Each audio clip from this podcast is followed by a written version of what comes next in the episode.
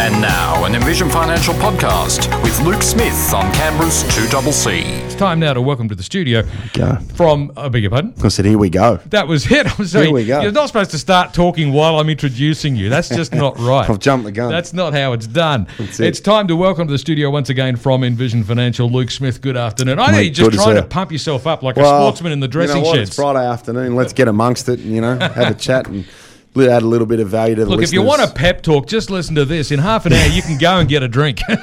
no, I'm actually on one of these. You know, look after yourself. You're on a health kick. yeah. It's Okay, well, me. that's good. It's no, no, no, it's good No, for you. it's good. It is, but it's killing me all the It's, same. it's, it's good for you. No, no, Yeah. It, it's very good to do that from Yeah. time to time. I apologise in advance to Dan Murphy, so I won't be there in half an hour. You can't enjoy yourself all the time. Otherwise, when would you know? How would you know when you're having a good time? well, that's it. And, you know, for me, Friday night was, you know, the weeks are fairly engaging. So Friday night was that, you know, couple Kick of back, hours. kick back can- and relax. Yeah, Yeah, exactly. Exactly. So, all good. So if you're not having a drink, what are you going to do instead? I don't know. I'll have to You have to read a book. Something. Gosh. Yeah, I'll be playing Barbies. Yeah. I'll be playing Barbies with my girls. So Well, that's that's even better. That's even better. Exactly. Speaking of which, Speaking that of kids. brings us into this week's topic. does. This is Yep. a this is an evergreen topic, and Yes. I'm I'm sure that as a financial advisor, it's a question you probably get asked quite Hmm. a lot. What should I do to help my kids get a start in Yeah. dealing with their finan- finances in life? And you know, how early do you start? When do you try to set these good habits? That's look. I think, and that last comment there is great because there's no right or wrong thing to do here, and everybody has a different capacity to do something. But I think the important thing that I see is mothers and fathers that educate and expose their children to good financial behaviours and instill those in their children. I have kids of existing clients that come in at you know 25 or 30, if we call them kids, and even younger, where they've been taking some of their pocket money, they've been taking some of their wages, they've set up an investment that the dividends are reinvested into.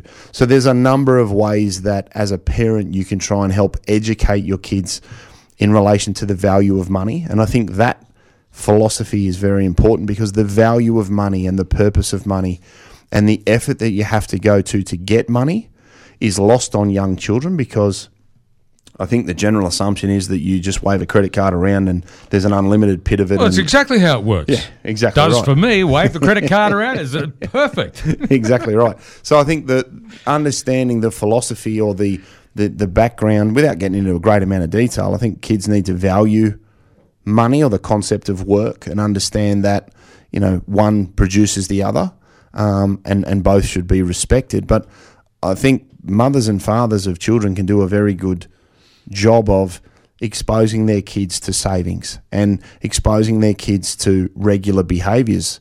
Because I say more often than not that good, consistent behaviour will generally outstrip any sort of fly by night opportunity or get quick hmm. scheme. I love. Let's start at the very beginning. Let's start little kids pocket money. Yep. I remember being a little kid getting ten cents a week pocket money. Yes, I am that old. it took me five whole weeks to save up fifty cents to buy a Coca Cola Russell Yo-Yo. Yeah. They were all the rage. Right. This is in the sixties. Yeah. well, you've got me there. And I, and look, I've had a similar experience. I remember buying a Commodore 64 oh wow! Yeah. and it would cost me three hundred dollars at the time, and I'd been saving for I don't know how long. And I remember counting the fifties out as a young kid. oh yeah. It was the most engaging transaction that you know. Here I am now at forty three, and I can remember it like it was yesterday. And I think that's what I mean by having children engaged in the process. Mm. And there are a number of platforms and tools and, and, and opportunities that you can use along with with integrated technology to be able to have kids talking about money and understand the value of saving because we've got a, a- a generation of young thundercats out there now and I say young thundercats sub 40 that think that you know the sky's the limit you can Yeah. do whatever you want you can borrow as much money as you want and it'll just be cupcakes and rainbows Is it- and it's it's actually not the case Is it better to give young kids pocket money just for the sake of giving them pocket money, or get them to do something for it, like help with doing the dishes or make their own bed or something like that? Yeah, look, I'm as a, as I as a parent of young kids, I'm an advocate of, of, of earn it because they learn to respect it and value it. Um, in the 20 years I've been in, in this industry, I've seen many a kid inherit money, receive money, be given money, and burn through that money Yeah. because they don't value it and they don't respect it and they haven't earned it. When you know you've spent 50, 60, 70 hours in an office or digging holes or driving a bus or whatever it is that you choose to do in your profession, you know exactly what you have to endure, both the good, the bad, and the indifferent in any occupation for any amount of money. Um, what what you've got to do to get it is, is is as important as what you do with it. Yeah. And I think it gives you a whole new appreciation. I think if you can instill that on kids by, you know, taking some of their pocket money Yeah. and using that for something that they can't get hold of. And and I use this philosophy with grown adults. Hmm. I'll garnish your wages. So, in other words, you'd be literally the bank of mum and dad because Yeah. you would take some of their income and hold Yeah. it on deposit, Yeah. so to speak. Well, look, I do it for a number of clients where I'll garnish their wages because they openly say to me, "Hey, save me from myself. If it's there, I'll spend it." Yeah. Um, and and that's there's a range of professions, and it's it's this misconception that it's certain occupations. I've got some professions. If I told you what they did, and, and I said I'm garnishing their wages, you'd, you'd be gobsmacked. Um, but that's that's human behaviour. That's got nothing to do with Yeah. occupation. So I think I, I, I want my kids to understand the value of money. Yeah. Um, and, and having them engaged is really important. It's interesting, though, isn't it? But the, some kids seem to get it, and then the others don't. You tell them so many times and try so many different things, so many different strategies and tactics. And you say, uh, I remember trying at one stage, look, I'll give you this much pocket money every week, and you spend some and you save some. And then whatever you save at the end of the month, I'll double it. Yep. Still spend it all. and, and I think and I think that's where you need to step in. And a lot of people say to me, "Well, I'm going to open a bank account for my kids." That's cool. Mm-hmm. That's a good opportunity. But if you're going to do that, have it sitting in an offset account against your house. Don't have it sitting in a bank account in their name because children that earn over about four hundred and fifty dollars pay a significant amount of tax. Yeah. Um, so you don't want to incur that. So you can hold it in your own name. And, and one really good strategy to use is go to your bank and get a, a, a couple of offset accounts.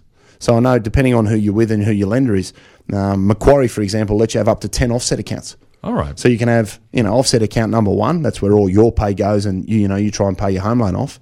Offset accounts two and three could be the kids' saving accounts. Yeah. Um, you know, and there's people out there that advocate, you know, having a thousand different accounts for a thousand different things and you feel all warm and fuzzy about labeling them.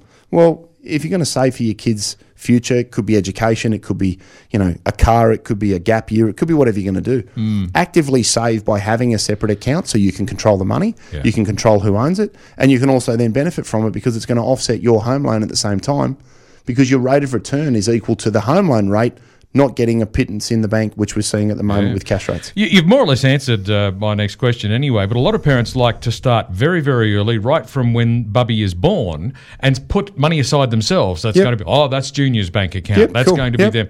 And then, of course, as the kids get a bit older, you've got to decide at some point when you're going to hand the money over, when you're going to get them involved in actually managing that money. Um, some parents even like to uh, start investing some of that money on behalf of their children. Um, I guess again, it's a case of uh, each case, uh, individual circumstances, I suppose. Uh, but are there any sort of uh, quick and easy rules around that sort of thing? Well, not so much a rule. I think it's it's it's always about capacity and your ability to save. I think the biggest mistake people can make is counting money in someone else's pocket. You know, some people can save a thousand bucks a week. Some people can save a thousand bucks a month. Some people can save a thousand bucks a year. As long as you're actively making a choice to save something, Yeah.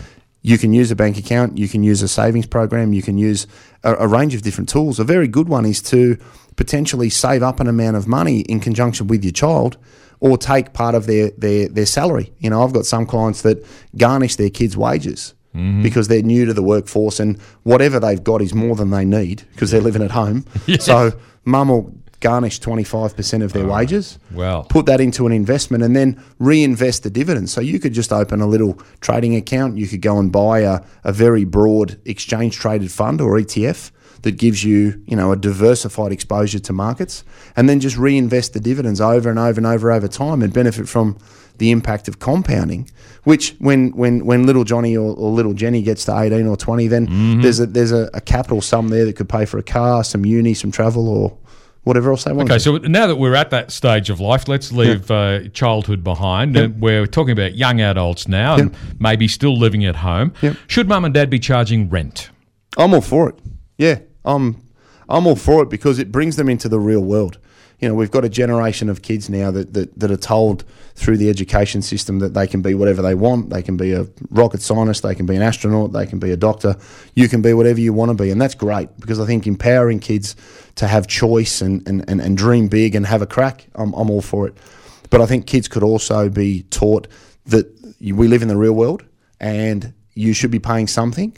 If nothing else, even though mum and dad don't need it, and I, I've seen this as well, charge the kids 100 bucks a week rent because they've got a job and they're living at home, and that rent gets hoarded up into a, an account. And when they go to move out, okay, here's a deposit towards the house. Yeah. Whatever you fundamentally do with that money is up to you as a parent. But I think if you're instilling the behaviours and the realization that, hey, if you do move out, you're going to have to pay rent, you're going to have to pay electricity, and you have to buy washing powder, and you're going to have to buy food, and this and this, exposing them to those behaviours early on makes the impact of a move far less confronting Yeah. than going from, oh, we do everything for you to, wow, here's the real world, smack you in the face. Um, oh my God, this is too much. I can't handle it. And home I come in 12 months. Yes. Which, you know, It's a shock to the system. Now, again, you've touched on the next question, which is, of course, you suggested that when you've been saving up that money that's been paid as rent and you could perhaps hand it back as a contribution towards a deposit.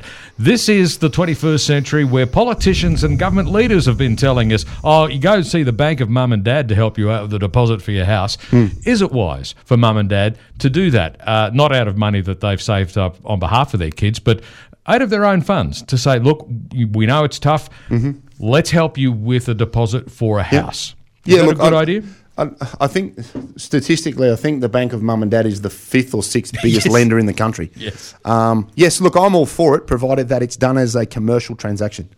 Um, so if you're going to lend money to your kids, draw up a loan agreement, have legal documentation signed and implemented by a solicitor as part of the conveyancing process, and have a formal understanding of the rate, the terms, um, and everything that would be associated with it for two key reasons. One, the kid knows that it's real, and if you actually want a payment to come back because that's part of your agreement, then it's formalised and nobody's unclear Yeah. about their expectations. But two, if mum and dad are going to kick the can or be the guarantor for you know what happens or, or throw in you know hundred thousand dollars towards the purchase of a property, Yeah. that loan should be registered because if if Johnny or Jenny ever fall in or out of love, and there's a separation on the cards and people are trying to cut assets up, mum and dad need to be a registered creditor or you know recognised as a lender Yes. when things are being sold and separated and divided. So I think you need to protect yourself, but you also then need to have a very clear understanding of, okay, we're going to lend you this hundred thousand dollars and it's at this rate, and you're going to pay back this amount, and and whatever the formal structure is, it definitely shouldn't be, oh, it'll be okay. Now, if the interest payment as a parent, if the interest payment never gets made, okay, that could just call that the price of love. But there's a structure in place Yeah. to formalise what you've done. So I think I don't have a problem with it, people doing it, but do it properly because it's very hard to retrospectively fix when things all go pear shaped at some point in the future. What about uh, if you're a very generous parent and you just make a gift of a significant sum of money as a contribution towards a house deposit? You know? Yeah, I wouldn't make a gift, I'd make a loan Okay. Why is that? because the two treated very, very differently. Again, we formalise the loan arrangement. If anything goes pear shaped with what you've lent something into, you have the ability to claw that back as a registered creditor. Um, a gift is a gift, and you know it may may or not come back, and it may or may not actually help the situation that you've lent the money into. Yeah. so um, even if you intend it to be a gift, it might legally be better to make it officially a loan. I, I work on the basis that it's all official, and if it never actually gets repaid, well, that's just the price of love. That's uh, yeah. well, exactly, and Yeah. you know, we we all pay that price one way or another, don't we? Correct, exactly right. But uh, it's it is interesting, isn't it? Okay, what have we not covered so far about helping out your kids? Um, look, I think the, the key takeouts really uh, that we haven't talked about is how you can do it. So we've touched on you know using an offset account against your own house. You could buy um, an investment in trust for your child. So if you've got a trading account, you can actually Yeah. buy you know a diversified investment and then make regular contributions into that. You could look to try and buy a managed fund and then just have a regular direct debit out of your bank account. Um, I know I've I came across um, RAIZ, which is Raise, Um, and what they do is you throw some money into an investment, and there's four or five that you can choose. And there's a number of these providers out there, and it's it's a good way to engage with younger children and technology. So you put some money into the, the, the, investment and you can put a regular savings amount into it and the dividends get reinvested into whatever you've chosen in relation to your risk profile. But then what they do is they round every transaction linked from your bank account or credit card to the next dollar and put it into the investment for the kids. Nice and now, neat. Great for me because it's automated and I don't ever have to worry Yes. about thinking about it. But for me, a great exercise with my five year old to show her the value of that going up over 12 months. And she even threw out to me the other day in the shops when we bought something. She said, Oh, thanks for buying that, Daddy.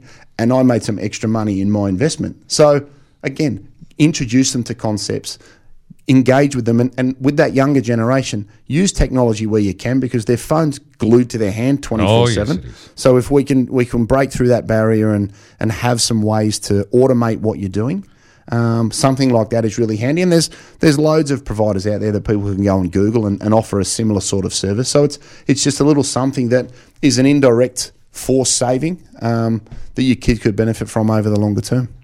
Luke Smith from Envision Financials in the studio with me, and today we're talking about what can we do to help out our kids, financially speaking, of course. And uh, of course, we've only got a few minutes left. So, Luke, what are the key points today? Yeah, look, I think the, the takeouts for the listeners today are, you know, talk about the value of money with your kids and where it comes from. You know, my my girls know that daddy goes to work because then, well, my, my kids actually say daddy goes to work because mummy wants the money. Ah, well, that's probably right too. But do they realise? well- do they realise that you don't actually work? You just turn up and talk to people. Well, you just sit around. You play golf on Wednesdays. You, you know, you have a good time. I wish. I wish. um, so, you know, talk to your kids about the value of money and have them engaged in the process. Show them the benefit of it and get them engaged in a savings. So, if you're going to make a contribution to their account, show them that it's going up. You know, show them in pictures, show them in, you know, um, a diagram, you know, get them involved in, in what's going on so they can see what they're getting for their money. Um, if you need to garnish their wages, garnish their pocket money, garnish their salary, and you want to give it back to them for the bigger kids out there, if you want to give it back to them when they move out, give them some incentive because there's a very good chance they may not boomerang back home and blow your world up. Um, use technology. You know, if, if you've got an ad, uh, an, an iPhone or, or an iPad or something like that, where you can get onto an app um, and, and show them in a graph the, the, the value of their assets going up, show them their savings, show them what's swept out of a bank account, get them engaged with technology because it's in their hands all the time. So making the most of that and making it their friend. If they're going to learn something and have a phone in their hand, I'd rather they learn about money than end up on TikTok. Um, and start now, do more sooner rather than a lot more later. Because kids won't miss small increments of change if you started taking part of their wages or made them put a little contribution into superannuation.